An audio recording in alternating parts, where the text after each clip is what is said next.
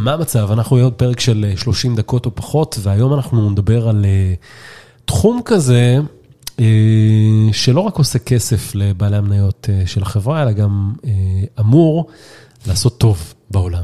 תכף נבין איך. לפני שנתחיל, נזכיר לכם שגם הפרק הזה עולה באתר כלכליסט, אז אתם מוזמנים להציץ גם בכתבה הכתובה. פתיח ומתחילים.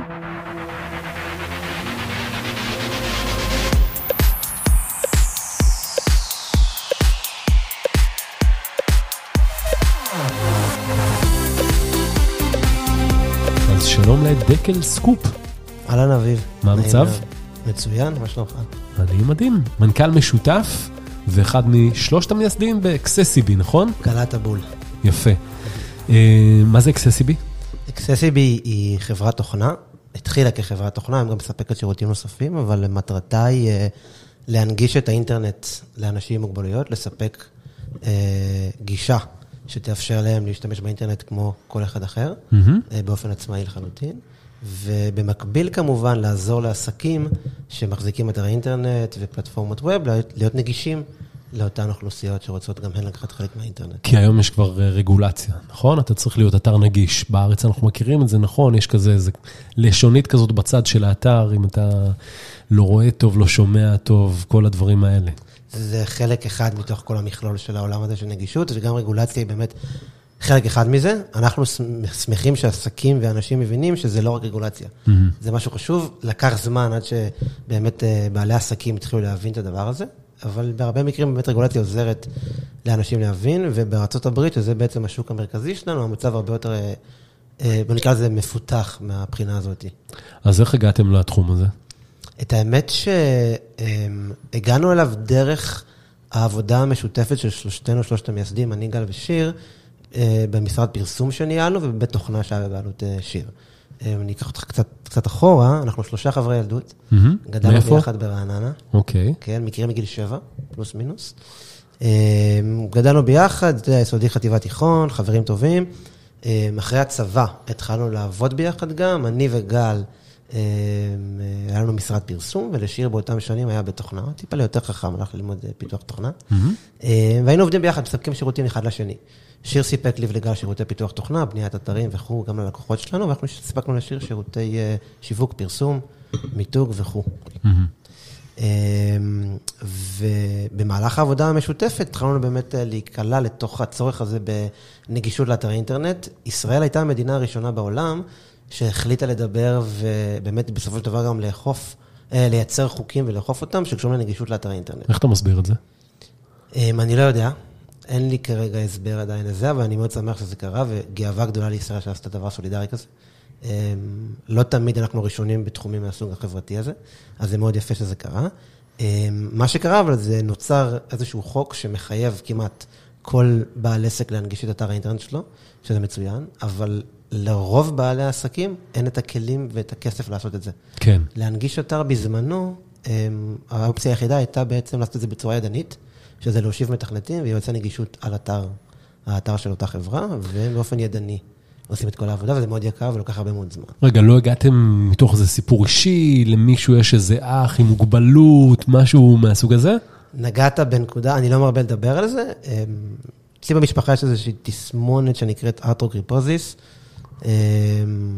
שיוצרת באמת איזושהי בעיה מוטורית. אצלי זה די דילג, יש לי באמת בעיות מאוד מאוד קטנות, באצבעות אולי, אתה יכול לראות את זה, לא יותר מזה, ואצל בני משפחה אחרים זה טיפה יותר חמור, עד רמה של נכות כלשהי, אבל רק כי שאלת, אני עונה על זה, אני לא, אתה לא תראה אותי מדבר על זה יותר מדי, אפשר להמשיך. אז מה, מי בין המשפחה שסובל ככה מ... בעיקרון זה נוגע בכל, במקרה שלנו זה בכל גבר במשפחה. אני סבא של סבא שלי ומטה. משהו כזה. ומה, כאילו, גדלת לתוך משפחה כזו ו... לא, אני לא יכול להסתכל על זה ככה. אז מה? אני לא... בגדול, הרעיון נולד מכך שהיינו צריכים לעזור לבעלי עסקים שהיו לקוחות שלנו, להנגיש את האתר שלהם, להפוך אותו לנגיש. זה לא מישהו מקרובי המשפחה שלך התקשה בלהתחבר לאינטרנט ואמרת, הנה בוא אני אעזור לך, ומזה צמח business. לא, יכול להיות שב back of mind, הסיבה שנמשכתי לתחום הזה היא מהדברים האלה, אבל אני לא... אוקיי. לא אשתמש בזה כקלף או ככלי. זה יכול להיות סיפור הרבה יותר טוב, רק אה, זה. כן, לא, אבל אני פחות רודף סיפורים, אתה יודע. סבבה. אמ, כן. אז באמת, הלקוחות הגיעו עם צורך, היינו צריכים למצוא פתרון, התחלנו את זה ידנית, כמו כולם, שיר בעצם היה אחראי על ההנגשה של האתרים של הלקוחות שלו ושלנו, אה, ואז הוא הביא רעיון. הוא אומר, אחרי תקופה מסוימת שעשינו את זה בצורה הזאת, ועלתה הרבה כסף ללקוחות שלנו, והעלתה הרבה התנגדויות ובעיות ללקוחות, כשהם רובם היו קטנים בינוניים, לשלם על זה, כי אין להם את היכולות הכלכליות, לשלם עשרות אלפי שקלים, לפעמים גם מאות אלפי שקלים להנגשת האתר שלהם. אמ, שיר חשב על הרעיון לפתח איזשהו כלי, שבעצם יושתת על אה, AI ו-Machine Learning, שיעזור לנו להפוך את כל התהליך הזה להרבה יותר מהיר, אוטומטי, וככה נוכל לספק שירות affordability לכל עסק שצריך להיות נגיש. על מה אנחנו זה מדברים, על. איזה- על איזה שנה אנחנו מדברים? אה, סביב 2016 התחיל הרעיון. אוקיי. הפיתוח. אה, ואז אה, באמת שיר בעיקר, וגם אנחנו עבדנו מאוד קשה על המערכת. וב-2018, כשנה וחצי אחרי זה, כבר היה לנו איזשהו prototype של מוצר. אה, עשינו עליו טסטים, והוא באמת הצליח להנגיש אתרים בצורה מאוד מאוד טובה. אה, והחלטנו שהדבר הזה זה משהו שמאוד מושך אותנו, אנחנו רוצים לעשות טוב. אה, דיברת על שבעלי מניות מרוויחים כסף, Mm. אנחנו עדיין לא שמה, אנחנו בעיקר מוציאים כסף. כן. פיתוח הטכנולוגיה וגדילת החברה.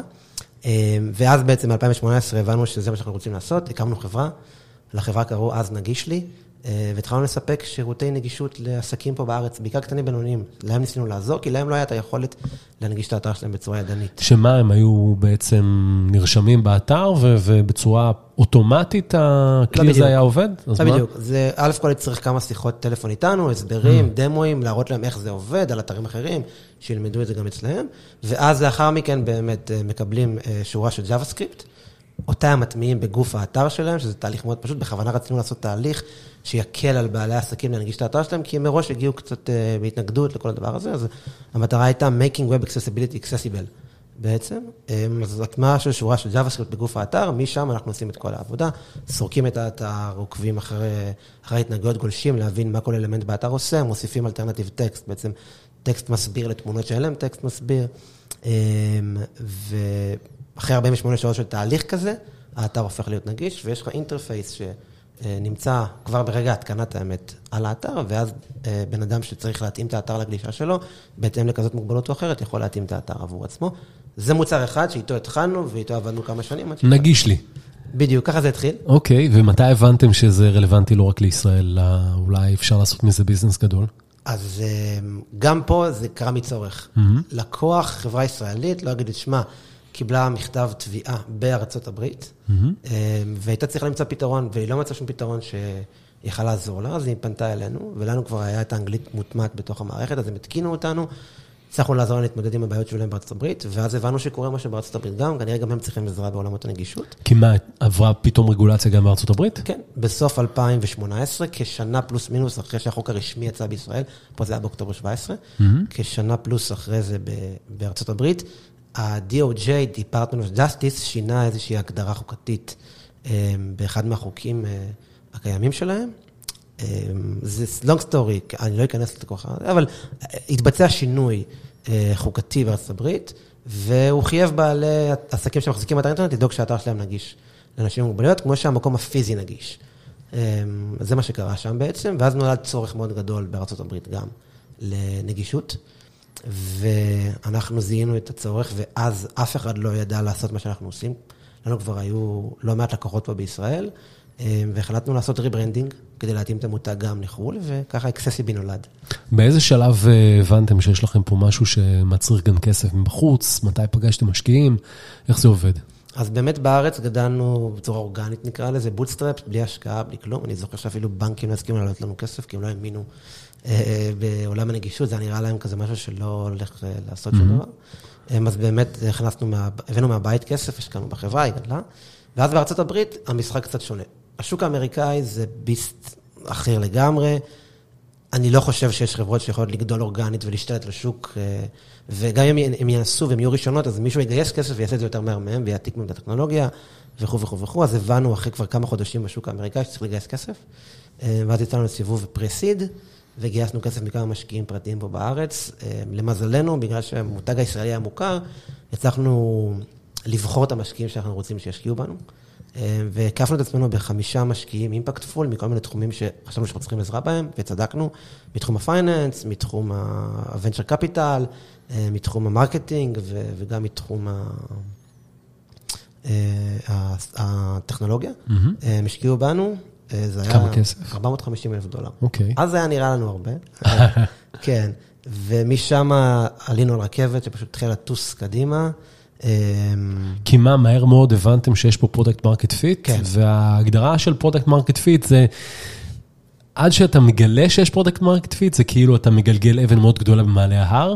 נכון. ובשלב מסוים היא מתחילה לרדת במורד ההר השני. בדיוק. אתה צריך לרדוף אחריה. בדיוק. רק כדי לסבר את האוזניים, 32 מיליון עסקים בארצות הברית מוגדרים כ-small medium businesses, mm-hmm.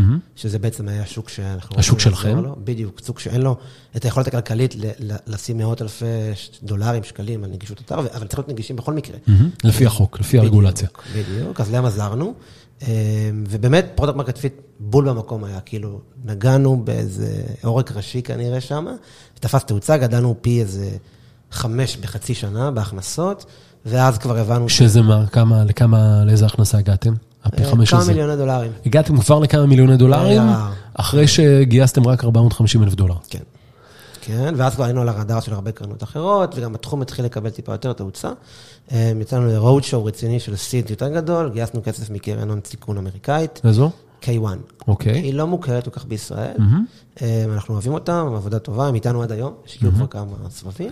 ומה היה הסיבוב הזה? כמה כסף היה בסיבוב הראשון? הוא? התחלק לפריימרי וסקנדרי, אה, כמה, זה היה בסביבות ה-17 מיליון דולר.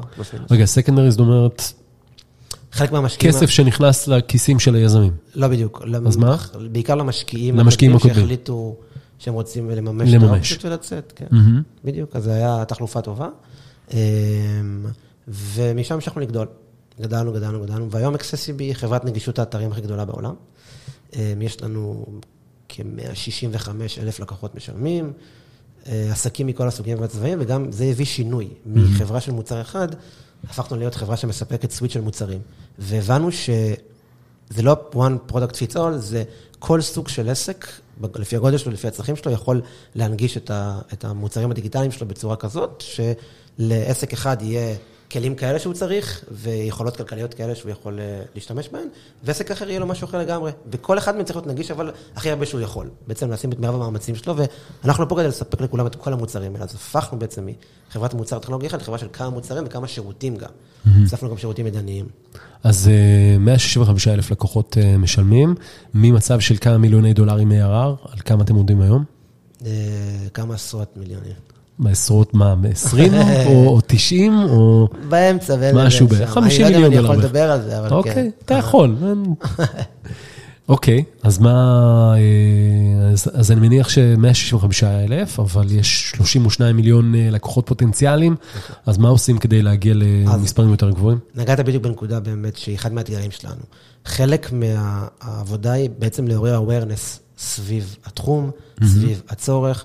עשינו את זה פעם אחת בעזרת קמפיין טלוויזיוני שעשינו בשוק האמריקאי, שמטרתו הייתה בעיקר לעורר awareness על עולם הנגישות. אפילו לא לדבר על אקססיבי יותר מדי, זה היה בעיקר, חברים, יש פה אוכלוסיות שלמות שצריכות את, ה, את השינוי הקטן שאתם צריכים לעשות באתר שלכם, שינוי קטן, גדול, לא משנה איך תקרא לו, כל אחד ומה שהוא רוצה לעשות, כדי לפתוח אותו גם בשבילם.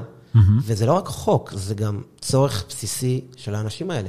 האינטרנט הפך להיות סוג של אה, מדורת השבט של כולנו, ולא הגיוני שיש אנשים שהם מחוץ למדורת השבט בעולם טכנולוגי, שטכנולוגיה יכולה לעשות הכל. אז למי אתם מנגישים? כבדי אה, ראייה? לקשת מאוד רחבה של מוגבלויות, זה גם מכבדי שמיעה, גם אנשים עם, אה, עם בעיות ראייה, עד עיוורון מלא, גם אנשים עם בעיות מוטוריות, קוגניטיביות, the list goes on. יש איזשהו תקנות שנקראות WCAG, Web Content Accessibility Guidelines, שהם בעצם אה, מסבירים איך אתר נגיש אמור להיות מתופעל ברמה של מי, אתה יודע, רמה של צבעים וריישיו בין הצבעים, גודל של פונטים וכו' וכו' וכו', ובעצם אה, הוא עוזר מאוד להסביר איך אתר צריך להיות נגיש. אוקיי, ואם אני אתר, מה, אני מניח שיש כל מיני טירים כאלה, נכון? זה לא one size fits all. נכון. אז מה, כמה אני אשלם בטיר הראשון? אז א' כל זה תלוי איזה מוצר אתה צריך. כן. אם אתה רוצה באמת את המוצר שאנחנו בדרך כלל מציעים אותו ל-SMB, לעסקים קטנים בינוניים, זה accessWidget, והוא מתומחר לפי גודל האתר שלך. מה, לפי כמות ה-traffic? העמודים, כמות העמודים באתר, Unique URLs, וגם traffic כמובן. זה שני אוקיי. האלמנטים שלפי זה הוא מורכב. אז מה, עשרות דולרים בחודש אני אשלם, או... משהו כזה, כן. אוקיי. מתחיל ב-49 דולר בחודש, לאתר שהוא מתחת לכמה, כמות עמודים מסוימת, והולך ועולה ככל שהמחיר עולה, עד, עד 1,500 דולר בשנה פלוס מינוס, ואז יש עוד חבילות לעסקים יותר גדולים, שכבר תמחור קצת שונה. זה מוצר אחד. כן. אה, יש חברות כאילו שאנחנו מכירים שהן משתמשות ב-accessiBe? כן, אתה יכול לראות מי? גם באתר. א' כל, לאחרונה, אה, בחור שאני מאוד אוהב, ליאונל מסי, זכה בגביע העולם, האתר של המותג שלו משתמש בנו כבר כמה שנים טובות. וואלה. זה אחד, אבל רק אוקיי. ככה בגלל אנקדוטה. יש עוד הרבה חברות, העמוד הרשמי של ה-LA Lakers, יש לנו ג'ונסון אנד ג'ונסון, ועוד רבים וטובים. אתה רוצה עוד BMW, נטפליקס, יש עוד. אה, לקוחות לא קטנים. כן. איך אתם מגיעים ללקוחות אבל- הגדולים? אז הם, הרבה מגיעים אלינו, מהמם. את האמת. הם- אנחנו מתמקדים, התמקדנו עד לא מזמן באמת ב-SMB, לעזור להם, כי להם היה הכי הרבה קושי להגיע לנגישות. הם, וככל שהמותג גדל, גם העסקים הגדולים ראו את היתרון בלעבור, להשתמש בטכנולוגיות שלנו, על מה שהם היו עושים קודם לכן, והם התחילו להשתמש במוצרים שלנו גם. כלומר, במקום שהם יבנו לעצמם, שהצוות הטכנולוגי שלהם יבנה את האתר בצורה נגישה, פשוט הלכו למי שזה אז- הביזנס שלו. הם יכולים לבנות את האתר בצורה נגישה, אבל ברגע שאתה עושה את זה בצורה ידנית, אתה צריך לדאוג למיינטננס של נגישות. כל הזמן לחזור, כל פעם שעולה עמוד חדש, כל פעם שעולה מוצר חדש, כל פעם שעולה תמונה, עולה תמונה חדשה, צריך ללכת ולהנגיש את הידנית. ולפעמים זה איזשהו אתגר שהעסקים האלה מעדיפים לתת ל- ל-AI או למערכת כמו שלנו לעשות בשבילם, אבל דרך אגב, גם להם פיתחנו מוצר שמשלב את עבודת ה-AI ואת העבודה של הצוותי פיתוח שלו בפנים. ואז זה יוצר איזשהו הייבריד כזה של אה, מוצר שמתאים גם לקונטקסט האנושי שאפשר להכניס לתוך הנגישות, וגם נעזר בטכנולוגיה שלנו, הוא נקרא Access Flow. אז זה המוצר השני, שהוא לחברות באמת עם צוותי פיתוח יותר גדולים, שיש להם יותר תקציב ורוצים אה, להיכנס יותר עמוק. אוקיי, אז אה, זה המוצר המרכזי שלכם, מוצר הדגל. ה-Access Widget הוא מוצר הדגל, כן. ו-Access Flow זה מוצר חדש שיצא לאוויר ממש לפני כמה חודשים, והשנה נתמקד גם בלשווק אותו באופן יותר אה, רציני. מה מה Access Flow עושה? Access Flow זה המוצר שהסברתי, שעוזר לצוותי פיתוח להנגיש את המערכות האינטרנטיות שהם הבנתי. אוקיי. Web-based application בעיקר. טוב, ויש אה, עוד רעיונות? גם מחוץ לעולם האינטרנט? כאילו, מסתכלים על העולם הפיזי גם? אז לא, כרגע אנחנו מתמקדים בעולם האינטרנט, אנחנו עדיין סטארט-אפ, אנחנו עוד לא גוגל, יום אחד אולי נהיה. אה, ואנחנו מתמקדים בעולם האינטרנט, יש לנו אינדקס של אתרים נגישים שאנחנו מפתחים והוא יצא לאוויר בקרוב, זה, אפשר לקרוא לו סוג של גוגל לאתרים נגישים, הוא לא בדיוק עובד כמו גוגל כי הוא לא מנוע חיפוש, הוא יותר אינדקס, וזה בעצם אה, מקום שבו אה, בן אדם עם מוגבלות כזאת או אחרת רוצה לחפש מוצר, שירות, נעל לצורך העניין, אם הוא ילך לגוגל, הסיכוי לקבל אתר נגיש בחיפוש שלו יהיה אולי בעמוד השישי, או בכלל לא, mm-hmm. כי רק 2-3 אחוזים מהאינטרנט נגישים היום, ובאינדקס שלנו, שהוא נקרא Access Find, כל התוצאות יהיו נגישות. כל האתרים שאתה תמצא ותמצא אצלם שירותים ומוצרים יהיו נגישים, ואז יהיה לך מאוד קל לגלוש ולהשתמש בדבר הזה. כמה כסף גייסתם עד היום? אמ, כ-60 מיליון דולר. אוקיי, אז מה האתגר? מה האתגרים שלכם? נשמע אחלה. עשרות הרבה דולרים. מהכנסות, יש מלא זה, מלא כסף בקופה, אפשר אה, להתרווח ולראות איך העסק גדל ככה בכיף. יש הרבה אתגרים, את האמת. אוקיי. אחד הוא הרמת המודעות, ה-awareness סביב הצורך הזה. כן. אז החוק עוזר לעשות את זה, אבל הוא לא מספיק, אז צריך גם באמת לדחוף ולהסביר לעסקים למה זה חשוב ושיש בכלל דבר כזה. אמ, שתיים, זה המעבר בעצם מחברה שמכרה מוצר אחד לסוויץ' של מוצרים ושירותים גם, שזה גם זה איזשהו שינוי שצריך ללמוד לעשות אותו, והוא נוגע בכל המחלקות בחברה. אמ, וכמובן, אחד מהאתגרים שגם אני אישית תמיד ידעתי שהוא אתגר מאוד גדול, הוא כוח אדם. בעצם האנשים שעובדים בחברה, איך אתה מגייס אותם נכון, איך אתה רותם אותם למשימה כמו שצריך, איך אתה מפתח אותם, הם רוצים להתפתח ורוצים לגדול, בדיוק כמו שהחברה צריכה לגדול ולהתפתח, איך אתה עושה את זה נכון, ויצירת DNA כזה שבאמת מתאימה למשימה שלך, היא דבר שתמיד קשה נורא לשמור עליו, אז כל הזמן נמצא שם. מרגישים את המשבר בהייטק אצלכם? אמ, מרגישים כי יש לנו המון קולגות וחברים שנמצאים בכל מיני קשיים כאלה ואחרים. אישית, אקססיבי, תודה לאל, אמ, במצב טוב. אמ, אנחנו... לא הייתם צריכים לפטר או לקצץ או... לא, למזלנו לא, אני גם מקווה שלא נצטרך, אנחנו מאוד... כי מה? כי אתם רזיליאנט לדברים האלה? לא. תמיד צריך אה, את ה... אז- הרגולציה קיימת ואין ברירה אלא... to- כאילו... זה שני דברים, גם זה לא תחום שהוא nice to have, תחום שהוא must have. גם אם כן. יש משבר או לא, האינטרנט צריך להיות נגיש לכולם, נקודה. זה אחד. שתיים, אנחנו מתחילת הדרך היינו מאוד מאוד uh, קנאים ליעילות של החברה ולדאוג שהיא תהיה sustainability באמת, ושלא יהיה איזשהו הייפ שיעלה וירד, זה לא המטרה, המטרה היא פה לעשות משהו גדול לאורך הרבה מאוד שנים. יש לנו מטרה להנגיש את האינטרנט, זה לא קורה ביום אחד, ובנינו את החברה בצורה כזאת שהיא לא תהיה תלויה יותר מדי, תמיד רק בכסף ולגדול ולגדול ולהתפוצץ כמו הרבה חברות אחרות, שאתה יודע, ככל שהבלון מתנפח יותר, בסוף מתפוצץ פיצוץ יותר גדול. אנחנו לא שם, אנחנו יותר רגועים, ואני מניח שזה עזר מאוד לחברה. יש איזה exit strategy?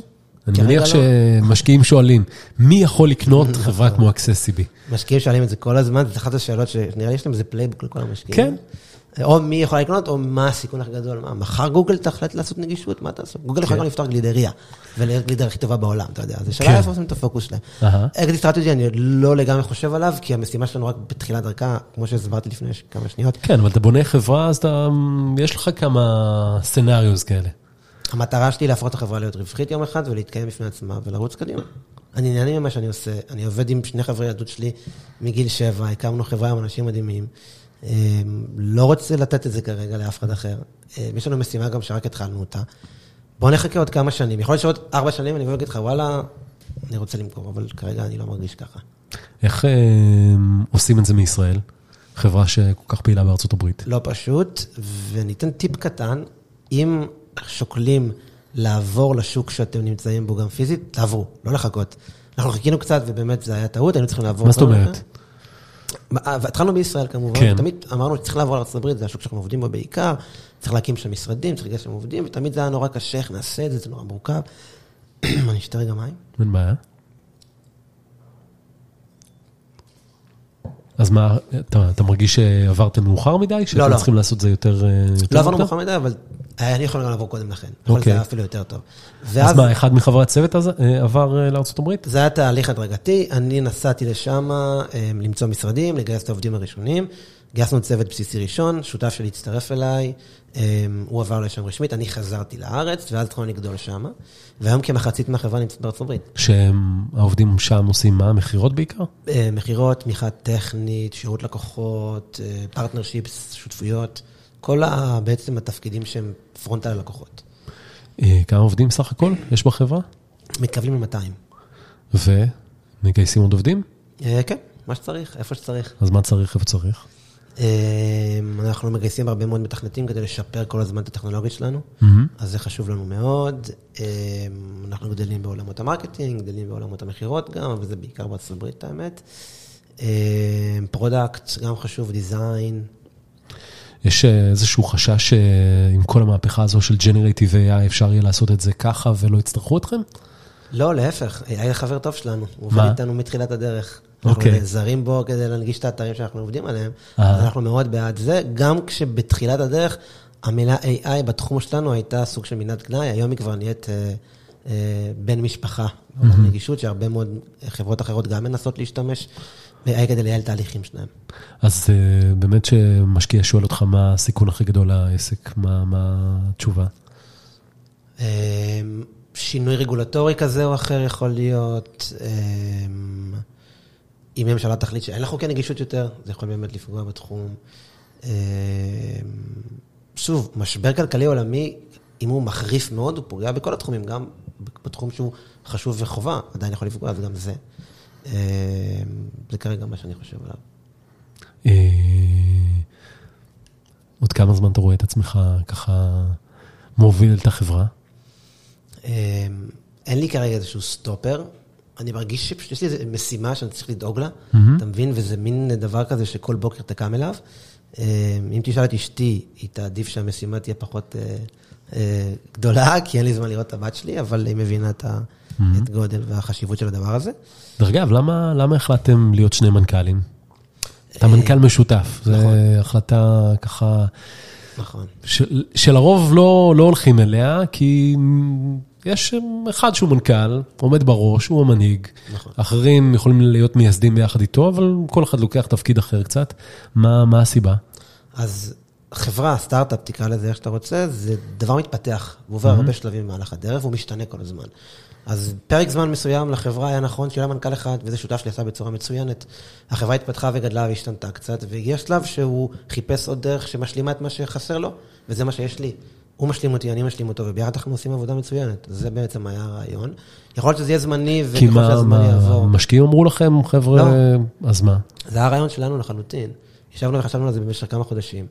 הם, רצינו, ל- להביא, אולי צריך להביא מנכ"ל חיצוני, כמו הרבה חברות אחרות שעשו את זה, הביאו איזה מנכ"לים בעלי ניסיון, אבל ראינו שלא צריך לחפש רחוק, יש לנו את זה פה. אנחנו עובדים מצוין ביחד. מה תחומי האחריות, איך אתם מחלקים ביניכם את התפקיד הזה של מנכ"ל? אז אה, שיר, שהוא איש טכנולוגיה, בעצם אחראי על כל ה-roadmap הטכנולוגי, וגם בפן העסקי-טכנולוגי הוא בעצם מנהל את המחלקת product, R&D, דיזיין, והצד שלי בעצם מנהל את ה-HR, legal, finance, brand, והדברים מהסוג הזה. אני בן אדם טיפה יותר הומני, הוא בן אדם יותר טכנולוגי, אנחנו ביחד עושים משהו טוב. אז לא היה יותר מתבקש שהוא יהיה CTO ואתה CEO? אה, לא, נראה לנו כרגע שככה זה נכון. אוקיי. אנחנו חברת נגישות, ואנחנו רוצים שמי שנמצא בראשה גם מבין נגישות ברמה הכי גבוהה שיש, וזה שותף שלי שיר כרגע. מדהים. טוב, דקל, נשמע שיש הרבה אתגרים, ותודה שהיית פה. תודה רבה שאירחתם אותנו. ועד כאן אה, הפרק שלנו עם accessiBe, 30 דקות פחות. אנחנו אה, זמינים אה, בכל הפלטפורמות שאתם אה, מאזינים בהם לפודקאסטים, בכלכליסט, ב-Apple Podcast, Google Podcast. אתם מוזמנים לדרג אותנו, לתת הערות, לתת משוב. אנחנו תמיד שמחים לשמוע מכם, ואנחנו נהיה כאן עם פרק נוסף גם בשבוע הבא. עד כאן, ביי ביי.